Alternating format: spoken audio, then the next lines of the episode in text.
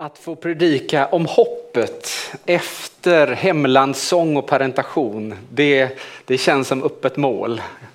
Eh, det är ju fantastiskt att få, få se hur hoppet bär genom ett helt liv.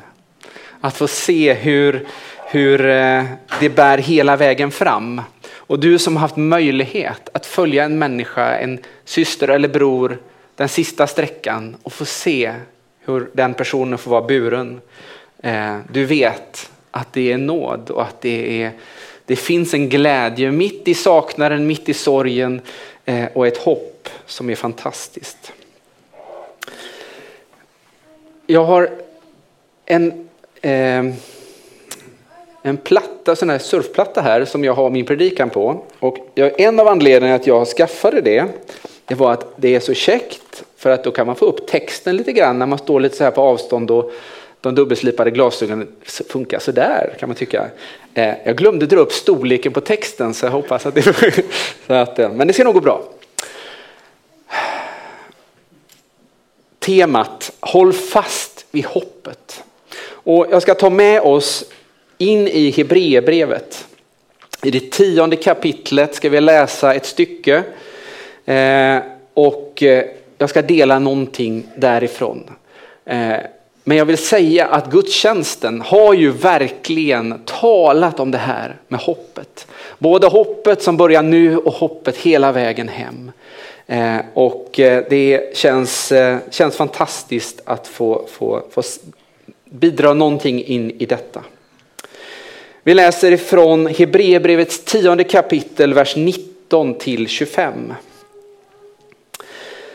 Tack vare Jesu blod kan vi nu, syskon, frimodigt gå in i helgedomen på den nya levande väg som öppnas för oss genom förhänget hans kropp.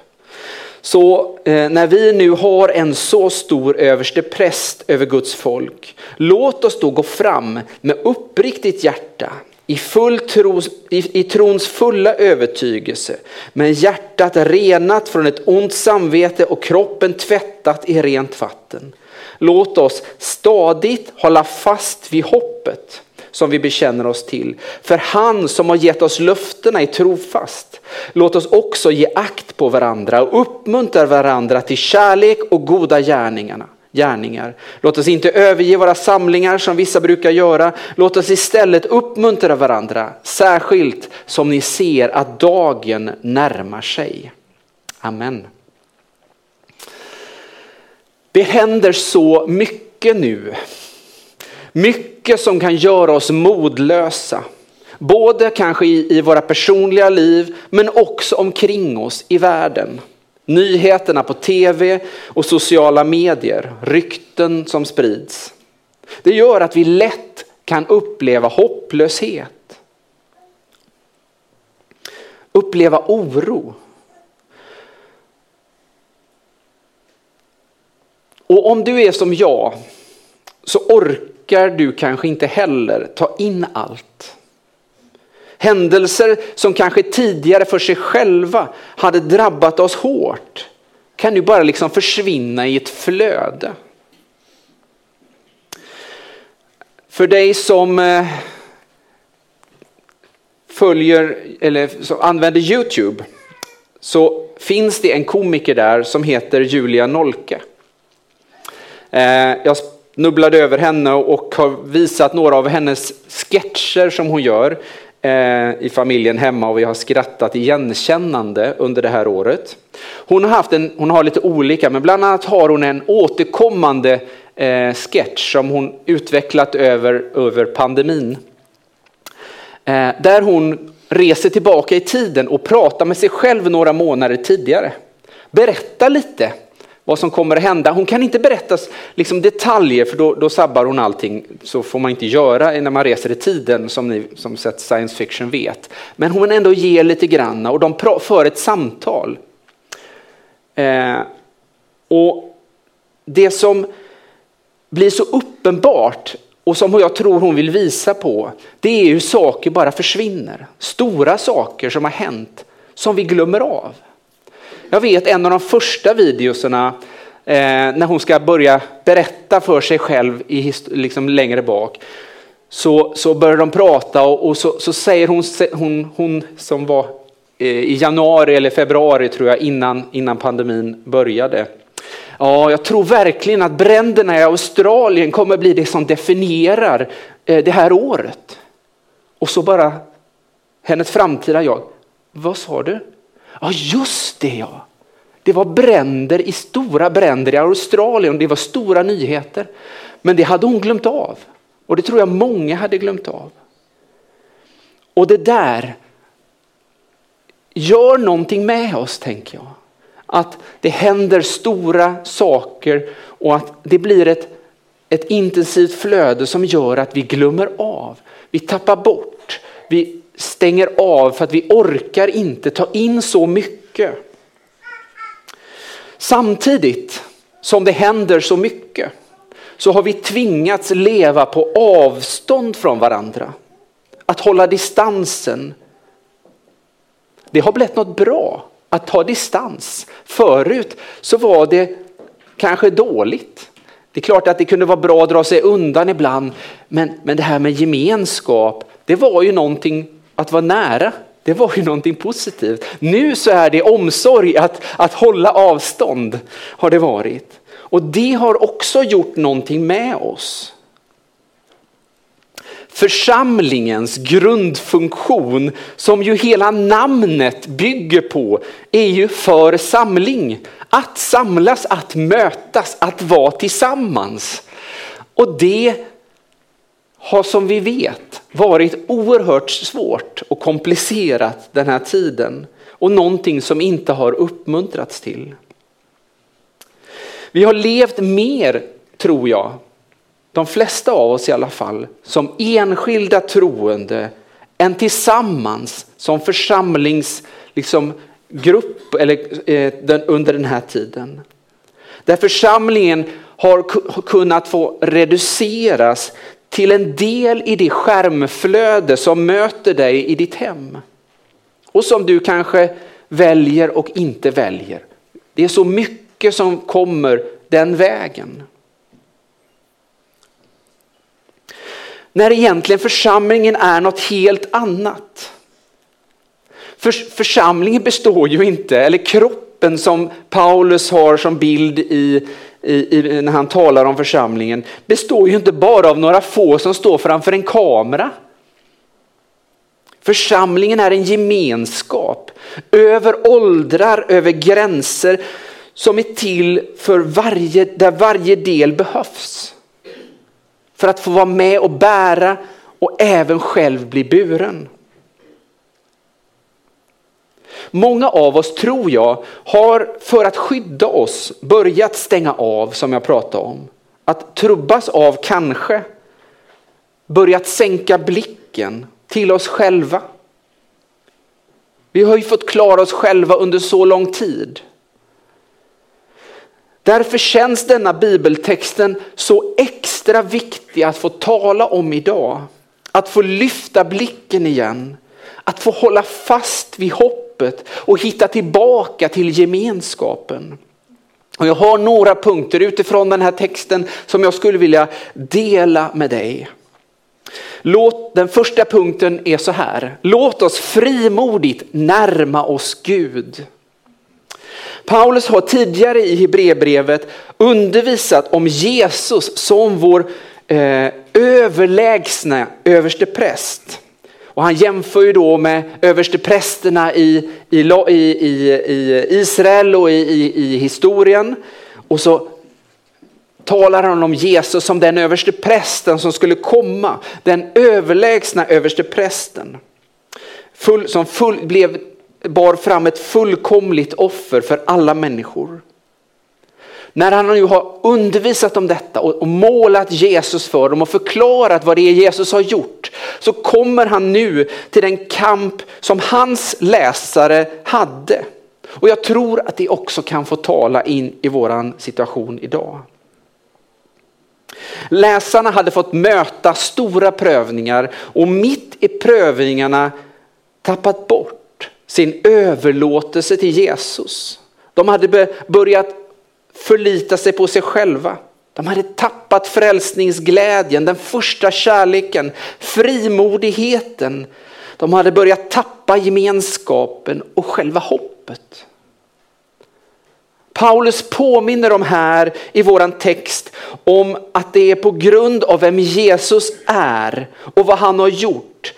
På grund av det så kan vi nu djärvt och frimodigt närma oss Gud. Vi behöver inte dölja oss och gömma oss. Vi kan komma in i hans närhet, i helgedomen. På grund av Jesu blod så är det öppet. Han känner att han behöver påminna om det, dem om detta. Han har talat om, med dem tidigare om att, att de borde ha vuxit till sig. Men de är fortfarande i behov av, av, av mjölken som barnet. Eh, och här kommer han få liksom ge dem det igen. Påminna dem om att, att vägen till Gud är öppen. Jesus, vår överste präst, har burit fram ett offer som gör att vi inte behöver skämmas inför Gud. Att vi inte behöver dölja oss inför Gud. Att vi inte behöver liksom hålla oss på distans till Gud längre. Bilden är ju hämtat från tabernaklet. Där man bara kunde gå in i Guds när- där man inte kunde gå in i Guds närvaro. Eh, vägen till det allra heligaste, till Guds närvaro, var stängd. Och det var bara överste prästen som en gång om året kunde gå in där. Eh, men genom Jesus, vår överste präst, säger Paulus, så har det här förhänget, det där som skilde det allra heligaste från oss andra, det har tagits bort. Det finns inte längre. Jesus har tagit bort förhänget som var till Guds närvaro. Vi har fått access. Vi har fått vägen i öppen. Vi har fått liksom en, en, en tillträde till Guds närvaro. Du kan närma dig Gud. Du kan göra det med tillförsikt och frimodighet. Du behöver inte skämmas som Adam och Eva gjorde i Guds närvaro. De som hade gått med Gud och levt med Gud och plötsligt upptäckte att de var nakna och började skyla sig. Du behöver inte det. För Jesus har försonat dig med Gud. Och vägen in i hans gemenskap är öppen. Vi kan gå till Gud med ett frimodigt hjärta, trygga, trosvissa. För han är större än alla våra utmaningar. Både de som greppar hela mänskligheten med ångest kanske. Och den kamp som vi själva står i. Gud har gjort sig tillgänglig för oss. Så att vi frimodigt kan komma in i hans gemenskap. Våra böner blir levande när vi, när vi är äkta i våran Guds relation. När vi är ärliga inför honom. När vi kommer till honom och släpper in honom i vårat heligaste. När inte bara Guds närvaro är öppen, utan Gud är välkommen in i våra, våran hemliga, våra hemliga rum. Han vet ju redan allt, men när vi släpper in honom och han får verka där.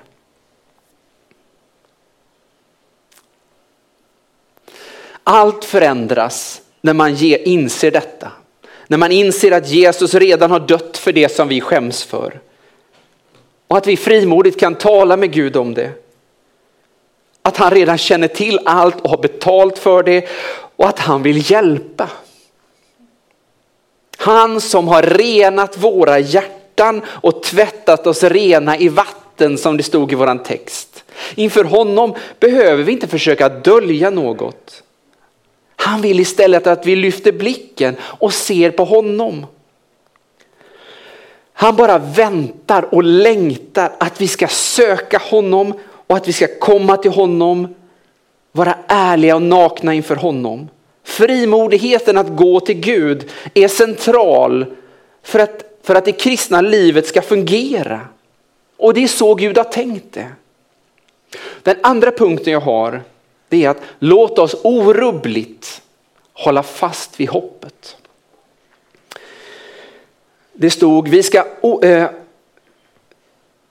låt oss orubbligt hålla fast vid hoppet som vi bekänner oss till. För han som har gett oss löftena är trofast. Han är trofast. Han står kvar vid sitt ord. Han står fast vid det han har sagt. Det är Gud som är garanten för vårat hopp. Det är inte våran förmåga. Det är inte våran, eh, vårat sammanhang eller våra, våra politiker eller våra makthavare eller några krafter i världen. Utan det är han som står kvar för hoppet. Det är han som står fast. Vi får inte blanda ihop Gud med det som är omkring oss. Det som skakar. Han skakas inte. Vi ska fortsätta att bekänna vårt hopp. Och söka Gud mitt i den här tiden. Kanske känner du igen dig i mottagarna av det som Paulus skrev. Att du börjar tappa hoppet. Att det som hänt omkring dig överväldigar dig så mycket. Men budskapet från Bibeln och från Gud och som det som jag vill dela med dig idag. Det är att hoppet i Jesus håller. Det håller hela vägen hem. Hela vägen till vårt hemland. Att det, och det är det enda som står kvar när allt annat skakas. Min tredje punkt. Låt oss hängivet prioritera att mötas. Här kommer ju vet, en sån här vers som man tycker är lite pinsam att läsa nästan. Glöm inte bort våra möten. Det är ju en del som börjar göra det. Eh, och den här tiden så har vi ju alla haft en ursäkt. Vi har ju alla fått, inte, eller inte fått, kunnat vara med här. I, vår, i, i gudstjänster och samlingar.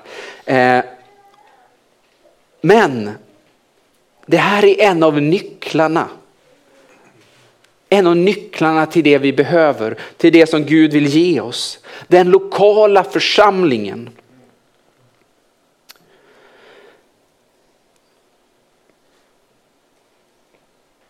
Det är också en av anledningarna att kombinationen av stora utmaningar, budskap om hopplöshet som vi möter, kombinerat med distansen mellan kristna syskon, är så allvarlig. Vi som församling är till för att hjälpa varandra. Hjälpa varandra att bekänna hoppet. Att förmedla hoppet. Att hålla fast vid tron och hjälpa varandra att lyfta blicken till Jesus mitt i stormarna. Vi människor har ett desperat behov av en levande, kärleksfull, bibelcentrerad, andeledd gemenskap i Jesus. Församlingsgemenskapen är till för att hjälpa oss att inte gå bort från Gud och förlora vårt hopp. Utan att hjälpa oss att leva i funktion, leva med blicken lyft och med frimodighet. Det är inte Guds vilja att en kristen ska leva utan församlingsgemenskap. Utan Gud har utrustat oss med varandra.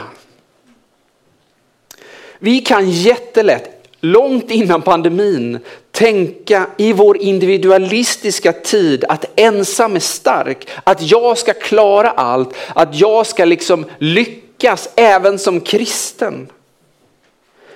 Men jag tror att fiendens budskap som har förkunnat så lång tid nog har avslöjats nu när det har blivit så konkret i den tid som vi går igenom.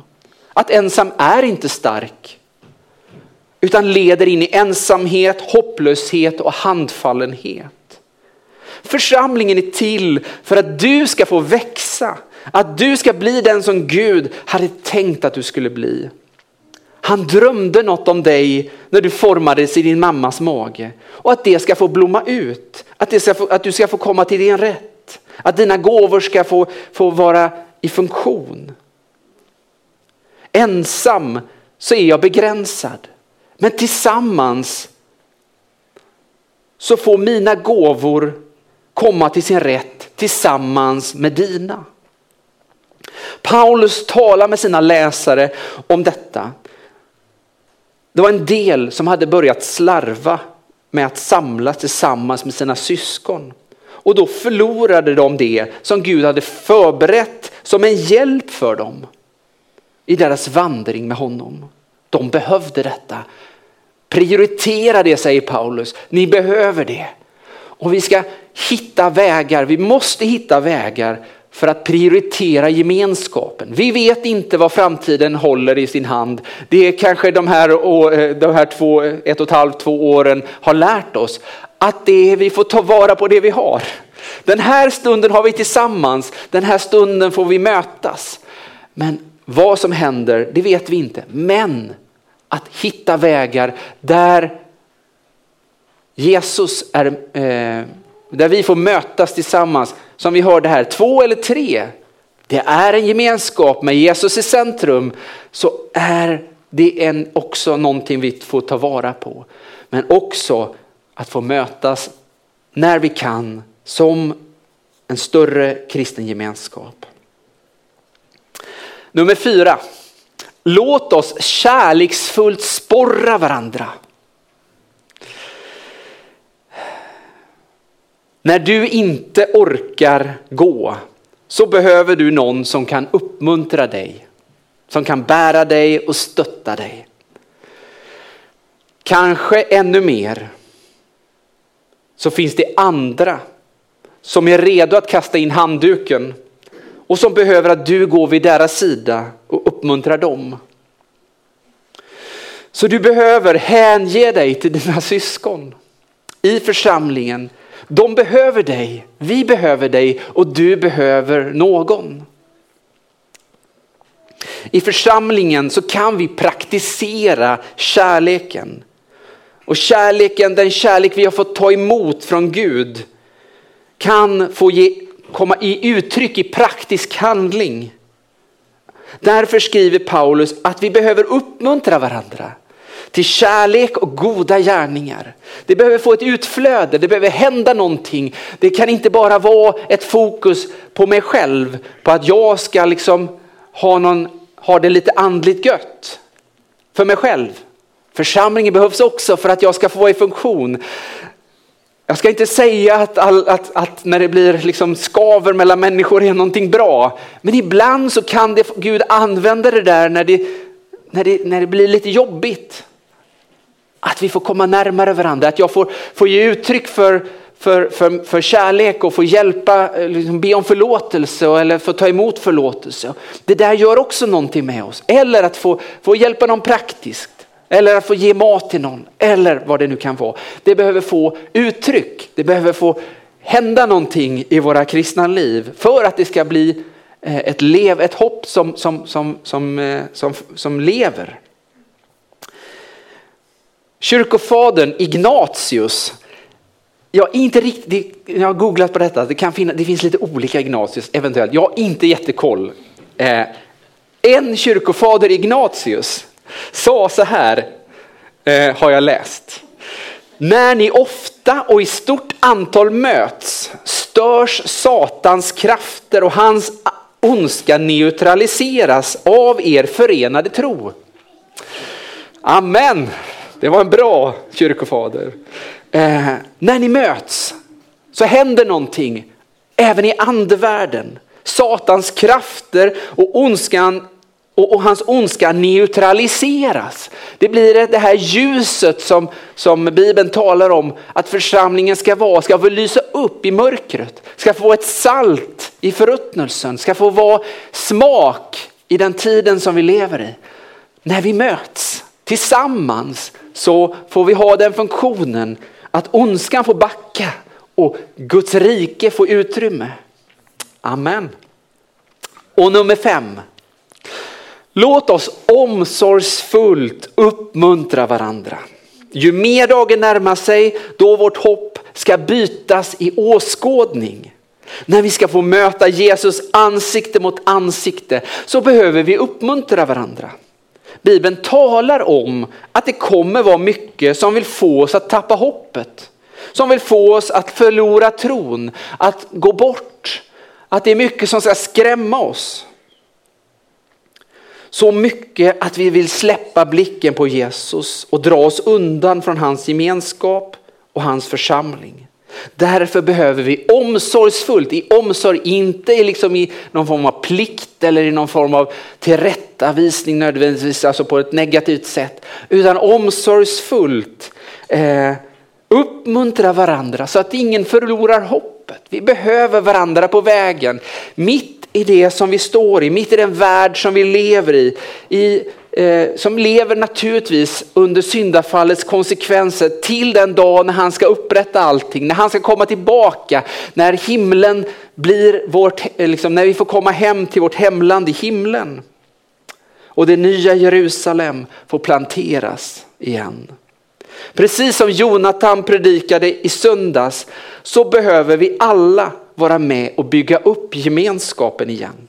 Varje del av kroppen behövs. Säg inte att du inte behövs. Eller att du klarar dig själv eh, utan någon annan del av kroppen. Du behövs och du behöver. Du får vara med och bygga. Och det är viktigt det du bidrar med. Du kanske inte ser det, men andra kan se det. Och förhoppningsvis får du också höra det och få uppmuntran. Vi måste bli bra på det, att uppmuntra varandra, tacka varandra för, eh, så att man inte förlorar hoppet. Att uppmuntra varandra, att bära andra och själv bli buren, att prioritera gemenskapen, att orubbligt hålla fast vid hoppet, att frimodigt närma oss Gud. Det här vill Paulus tala med oss om idag i den här texten, att vi får att vi inte så att vi inte förlorar hoppet, att hålla fast och hålla upp hoppet mitt i den här tiden och låta det ljuset från evangeliet, ljuset från Jesus, få hjälpa människor att hitta hem, att hitta honom, att hitta den fasta platsen som inte skakar när annat gör det. Att få vara en gemenskap där det finns utrymme. En gemenskap där man får stöd och där man får växa och där man får blomma ut. Och där Jesus får bara prägla gemenskapen. Så de fem punkterna. Låt oss frimodigt närma oss Gud. Låt oss orubbligt hålla fast vid hoppet. Låt oss hängivet prioritera att mötas. Låt oss kärleksfullt sporra varandra. Och låt oss omsorgsfullt uppmuntra varandra. Vi ber tillsammans. Herre, vi tackar dig. Vi tackar dig, Herre, för att du har gett oss hopp.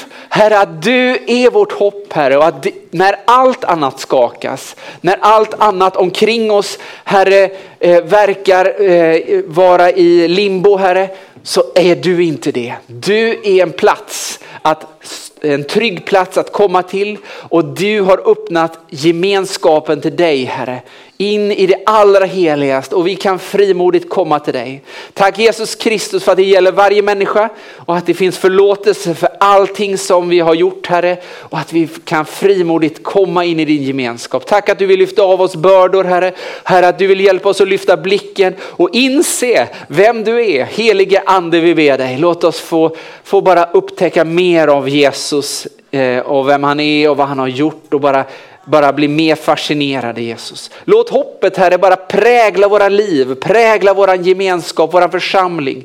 Herre, låt det här få vara en plats där människor får plats. En plats, en trygg plats där man får växa och utvecklas. Låt oss uppmuntra varandra. Låt oss inte liksom backa undan från varandra, utan låt oss hålla oss nära dig och nära varandra. Tack Jesus för att du älskar oss och att vi får ha vårt hopp i dig. Amen.